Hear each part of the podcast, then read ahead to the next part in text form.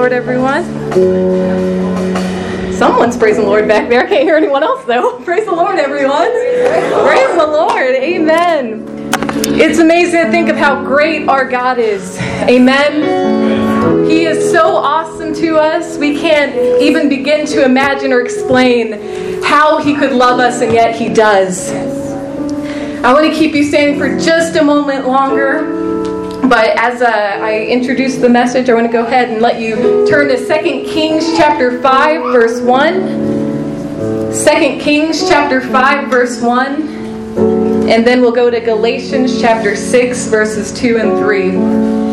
We're going to continue our wash series today. It'll be week two of our wash series. And as you can see, I am not Pastor AJ Dummett up here. Uh, my name is Lisa Anderson, and I'll be speaking today. And I want to give honor to Pastor Dummett for allowing me to speak to you all today. And we're going to talk about being washed by obedience. So in 2 Kings chapter 5 verse 1, we get introduced to a man named Naaman. Naaman, commander of the army of the king of Syria, was a great man. Someone say a great man. Great. With his master and in high favor, because by him the Lord had given victory to Syria. He was a mighty man of valor, but, someone say, but, But. he was a leper. This man was super powerful, very famous, and uh, he was a great man, but he was a leper.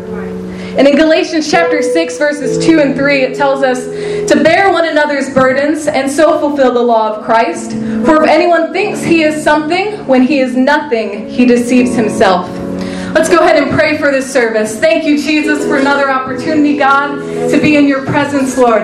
Thank you, Jesus, for how your spirit is going to be moving in this place, Lord. Continue to move in us, continue to change us, Lord. Don't let us leave this place unchanged. We'll give you all the glory and the honor for everything you're going to do in this service. In Jesus' name, amen. You may be seated.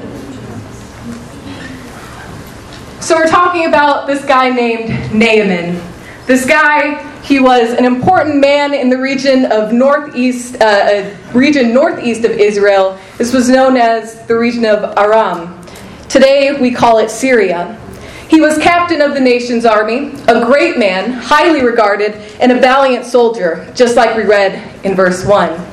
See, people paid attention to this man. He was someone like you would consider maybe a higher up in a company. He was someone in the military who was very highly ranked. People, uh, there was a short list of people that this man had to actually take orders from. He was prestigious in a way. People looked up to him. He was at the top of his career and carried himself as such.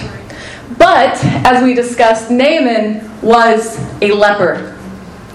This problem he had, he, he had this horrifying, socially isolating disease of leprosy.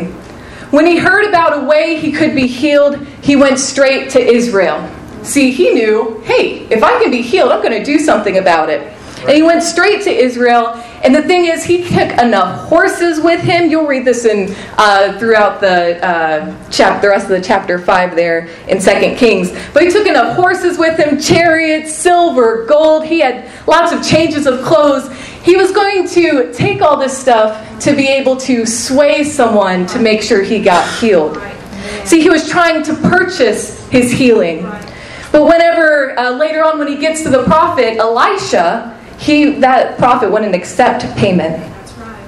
We got to understand that the thing is for righteousness or a right relationship with God, we can't just pay for it. We can't do something to earn it. This is something that is a gift from God. No amount of money, influence, or power that we may have can sway God into giving us his grace. Right. Amen? Amen. So let's get back to the story of Naaman before I get off on a tangent. It was actually a little girl from the land of Israel who told him that there was someone in Israel that could heal him. And whenever she said it, she specifically said, The prophet. You should go to the prophet. But instead of going to the prophet Elisha, Naaman went instead to the king. See, surely someone of Naaman's stature, he, he deserved a royal presence, right? So he goes to the king And he was uh, kind of disappointed because, of course, the king couldn't help him. The king didn't have the power there. The king wasn't um, close to God. So Elisha, the prophet, knew all this, and he sent for Naaman to come to him. Now, this is great because now Naaman's going to Elisha, but instead of Elisha giving him the time of day by coming out himself to talk to him, no, no, no. Elisha sent his servant. So, of course, Naaman might be a little disappointed there too. Naaman's over here like, look at me, look at my stature. Don't I deserve a little bit better than this? And then it just gets worse. Because now Elisha told his servant to tell Naaman, go wash in the river. That would be okay. Yeah, I can see I have an unclean disease. I'll wash and get clean. But he tells him specifically go wash in the Jordan River seven times. No payment necessary. All he had to do was obey. You got to understand though, this river was nasty. Okay, you don't want someone with money, someone rich and powerful with prestige going to this nasty river to wash in it. That's what maybe poor people would do. Plus, Naaman was thinking, why do I have to go to this river? There are plenty of other cleaner sources of water to go to. Right. Naaman's pride was greatly offended at this trivial instruction instead of being told to do some great thing. See, he would have given so much money to be able to get his blessing. But having to go wash in a river, having to humble himself to go wash in a river, no, no, no. He was too good for that. So he rode away angry. But with some convincing, he came back and he obeyed the strange commandment to wash in the Jordan River. And he was healed. When Naaman humbled himself to do just as the word was given, he was miraculously healed. And the healing came not because of the water. Remember, this water was nasty, it wasn't going to do anything for him. But the obedience is what caused him to be healed. Because Naaman obeyed the man of God, he was washed with obedience and healed with humility. Amen? Amen? So if you haven't caught it, quite yet today. We're going to talk about pride and humility, what it means to be washed by obedience. We have to humble ourselves, right? Right. right. And this is something that affects every single one of us in here. From the front to the back, left to right, every one of us deals with pride in our lives. Right. And can I tell you one of the most humbling positions you can be in? Youth pastor. Yes. For those of you who don't know, I am the youth pastor here at the Crossroads, and it is a humbling, humbling job. I highly recommend if you can ever be youth pastor, it will keep your pride in check. For instance, about a month ago, I was preparing uh, for uh, this message, at least trying to get the schedule right on who's teaching um, the youth in uh, class today. And I thought, ah, they can stay in here. That's fine. I mean, it's good to listen to your youth pastor talk, right? They would love it. I, I don't know if you guys have heard it though. Whenever it's about Sunday afternoon, right about 3:50, 3:55, you'll hear this question. Hey Lisa, are we going to have class today? Like every Sunday. I'm telling you from here on out, listen for it, you'll hear it. and of course, most of the time say, yeah, of course, sure, yes. And I get the question a couple times and it's great. But they want to check and make sure because the kids love going to class. And I thought, man, those young people, they just love hearing me, you know? They just, they just love hearing their youth pastor talk to them and teach them. So I asked them just sort of for fun about a month ago, hey, so would you guys be okay if, like, you stayed in service, or would you rather go out and have class maybe with someone else? And would you know what they said? They wanted to be in class. oh man, wow. So that was a good check to my pride. I have nothing to do with it, apparently. and that's totally okay. Also, being a youth pastor, you realize you're really not that cool at all. so, with that, hopefully, you see maybe if uh, God calls you to youth ministry, I'm just warning you, you're, you're going to learn how to be humble one way or another. and the funny thing about pride is, a lot of Christians see it as sort of this small sin. Like, oh, we can uh, brush this away. It's not too big a deal. I mean, it would be worse if I murdered someone, if I was an alcoholic. Yeah, people would frown at me about that. But pride, I can live with it. So, in reality, this seemingly small issue in our lives can cause huge destruction. Right. Let me explain. So, a couple weeks ago, I came across this article, um, thanks to my sister Shirley. Hope she's watching on live stream. And I think it really drives this point home.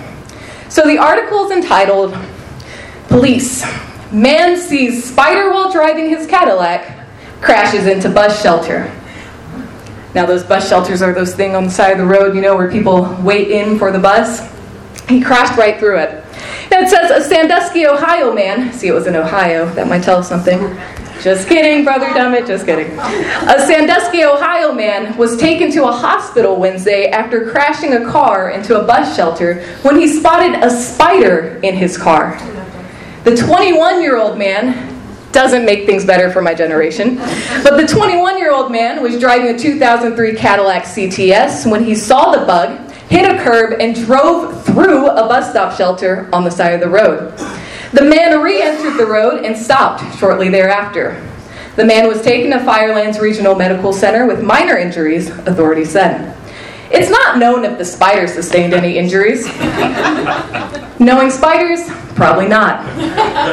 The man was cited for failure to control, according to police. See, the point is, if we treat our pride like a small problem, it can be something that really causes destruction. Right. Amen? And this pride can cause severe damage to our relationships, our families, and our ministries. And pride, it's like a spiritual sickness. We read in uh, Naaman how he had leprosy, physical leprosy. You could see the patches on his skin. It was uh, kind of disgusting. People probably didn't want to be around him, but uh, it was just this physical sickness, right? In this Jesus Storybook Bible, Sally Lloyd Jones says, God knew that Naaman was even sicker on the inside than he was on the outside. Naaman was proud. He thought he didn't need God. His heart didn't work properly. It couldn't feel anything. You see, Naaman had leprosy of the heart. God was not only going to heal Naaman's skin, but he was going to heal Naaman's pride. Naaman had both a physical leprosy and a sort of spiritual leprosy. And I want to ask you today let us check ourselves. Are you suffering from spiritual leprosy? Are you suffering from the sickness of pride? You may be suffering from spiritual leprosy if you think you're always right. If you have trouble admitting your faults or taking the blame. If you often feel like you're the best in the room. The truth is, no one is perfect. Right. You will mess up and you will make mistakes. Right. And when you do, own it. Right. You may have spiritual uh, leprosy if you always need your voice to be heard. If you always need to have the last word. See, the funny thing about how God created us, He gave us two ears and just one mouth for a reason. Right, right. Sometimes we just need to be quiet and listen. Right. It'll save us a lot of embarrassment, too. Number three, you may be suffering from spiritual leprosy if you look down on those who are struggling, whether it be with sin, or maybe in sickness, or even uh, someone that's homeless. People who are, if you will, worse off than you. Someone who's had a rougher life, if you came around them, they might smell a little different than you. They may look a little different than you. And you have, if you have this idea that you are somehow better than them because of that, and you kind of don't even want to be around them, you sort of turn your nose up because, oh, I couldn't even, how do people even live like this? Well, you might be suffering from spiritual leprosy. Right. The truth is, we do not have the right to pass judgment on people, choosing who deserves God's love and who does not, saying who is good enough and who is not. Right. Jesus died for every single one of us, not just the select few.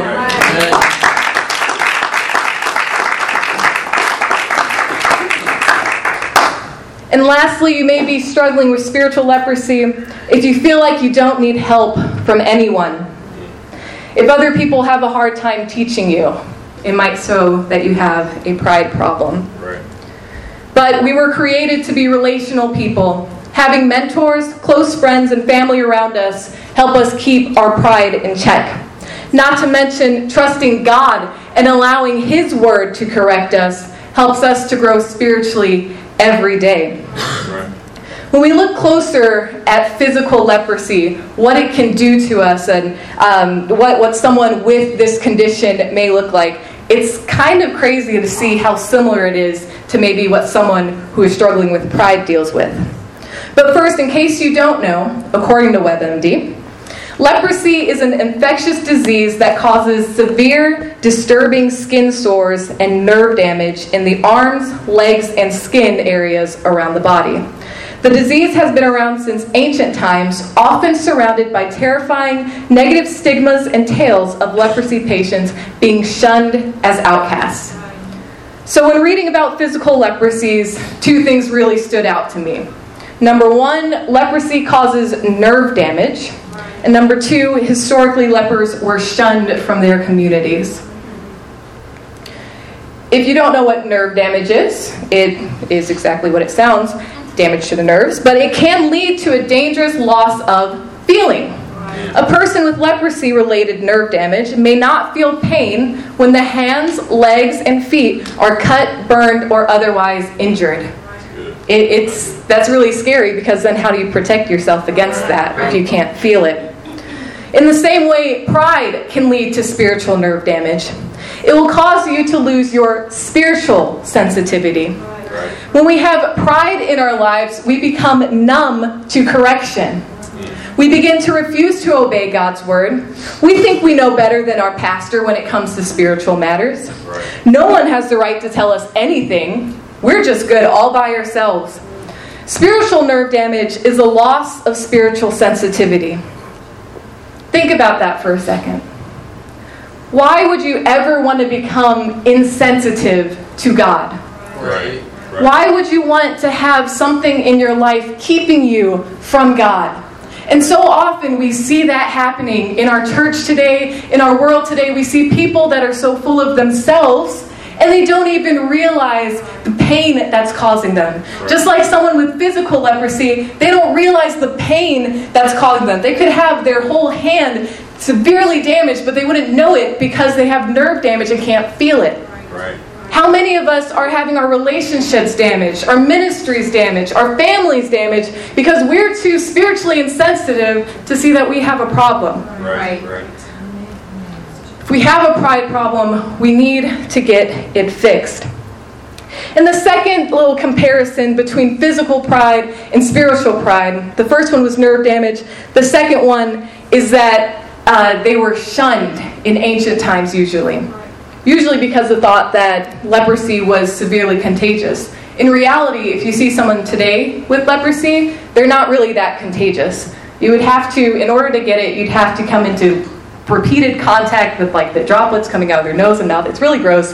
Um, but most people you wouldn't just like see on the street and ah leprosy, I can't touch you. It's not that kind of um, contagious. But in ancient times, they were isolated because of it. They were shunned. So pride can also lead to becoming isolated. But instead of being shunned, we're actually the ones that isolate ourselves. Think about it. When someone is too dependent on themselves, it makes it very difficult to trust the people around them. They begin to become distant in relationships. They even distance themselves from God. And I say themselves, but I know we've all been there, including me. One who is proud does not easily accept correction. One who is proud does not easily give up control. How can I get spiritually stronger when I think that I'm just fine where I am?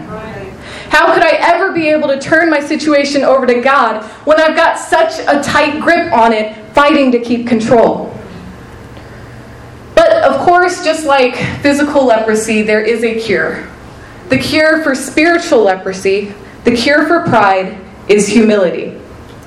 Pride will cause us to rely on ourselves rather than turning to God. But like we said earlier, we can't purchase or earn what God gives us. We must be humble and rely on Him.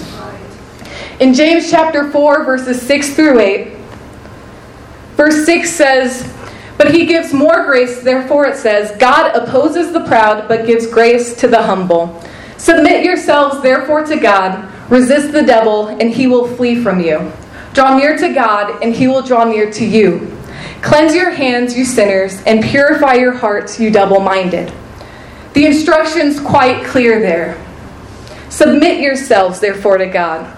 We want to be humble. We want to not be proud, but we want to be humble. We want to submit ourselves, resist the devil, and we should be fine. Draw closer to God, and He'll draw closer to us. And in 1 Peter chapter 5, verses 5 through 7, Likewise, you who are younger, be subject to the elders. Let's pause right there. That takes a lot of humility just right there. Us younger folks, we like to think that we're always right and that we know what's best, but that is not true. We have so many, especially in this church, we have so many elders, people who have been there before that we just need to listen to. And even if you're not a young person, but maybe you're spiritually um, uh, younger or newer, I encourage you, please listen to those saints who have been through already in their walk with God. Seek someone to mentor you. Seek someone in a life group that can really minister to you and kind of meet you where you are because they've been there before. And let's get back to the verse. Likewise, you who are younger, be subject to the elders. Clothe yourselves, all of you, with humility toward one another. For God opposes the proud, but gives grace to the humble. Humble yourselves, therefore, under the mighty hand of God, so that at the proper time he may exalt you, casting all your anxieties on him, because he cares for you. Can you think of that for a minute? Being humbled under the mighty hand of God? Literally, take your hand out and do just like this. Now it's is hard to do with the microphone, but take your other hand and go right under it. There you go. Now put your hand on top of each other. Perfect. Okay, now kind of arch it a little bit, like you have a little pretend imaginary friend in there that's about yay big. There we go. You are that little pretend imaginary friend. The idea of humbling yourself under the mighty hand of God is so powerful. Oh, you guys put your hands away. What are you doing? You got to think about it. It's coming. This will make sense in just a second. The idea of humbling ourselves under the mighty hand of God is so powerful. Think about being in between your hands right now. It would be very difficult to stand straight up and put your hands up or anything. You'd kind of have to be crouched. You'd have to be physically humbled or in a lowered position. If, it, if you're under the hand, it'll be hard to see what's going on on the outside all the time. You'll have to trust the one protecting you. You have to trust the one whose hands you're in. And you literally have to humble yourself. Think about it. You'd have to be in a lowered position there. I know you would want to exalt yourself. I know you'd want to have more control. And you want to push up against that hand, but don't do it. There's so much patience needed.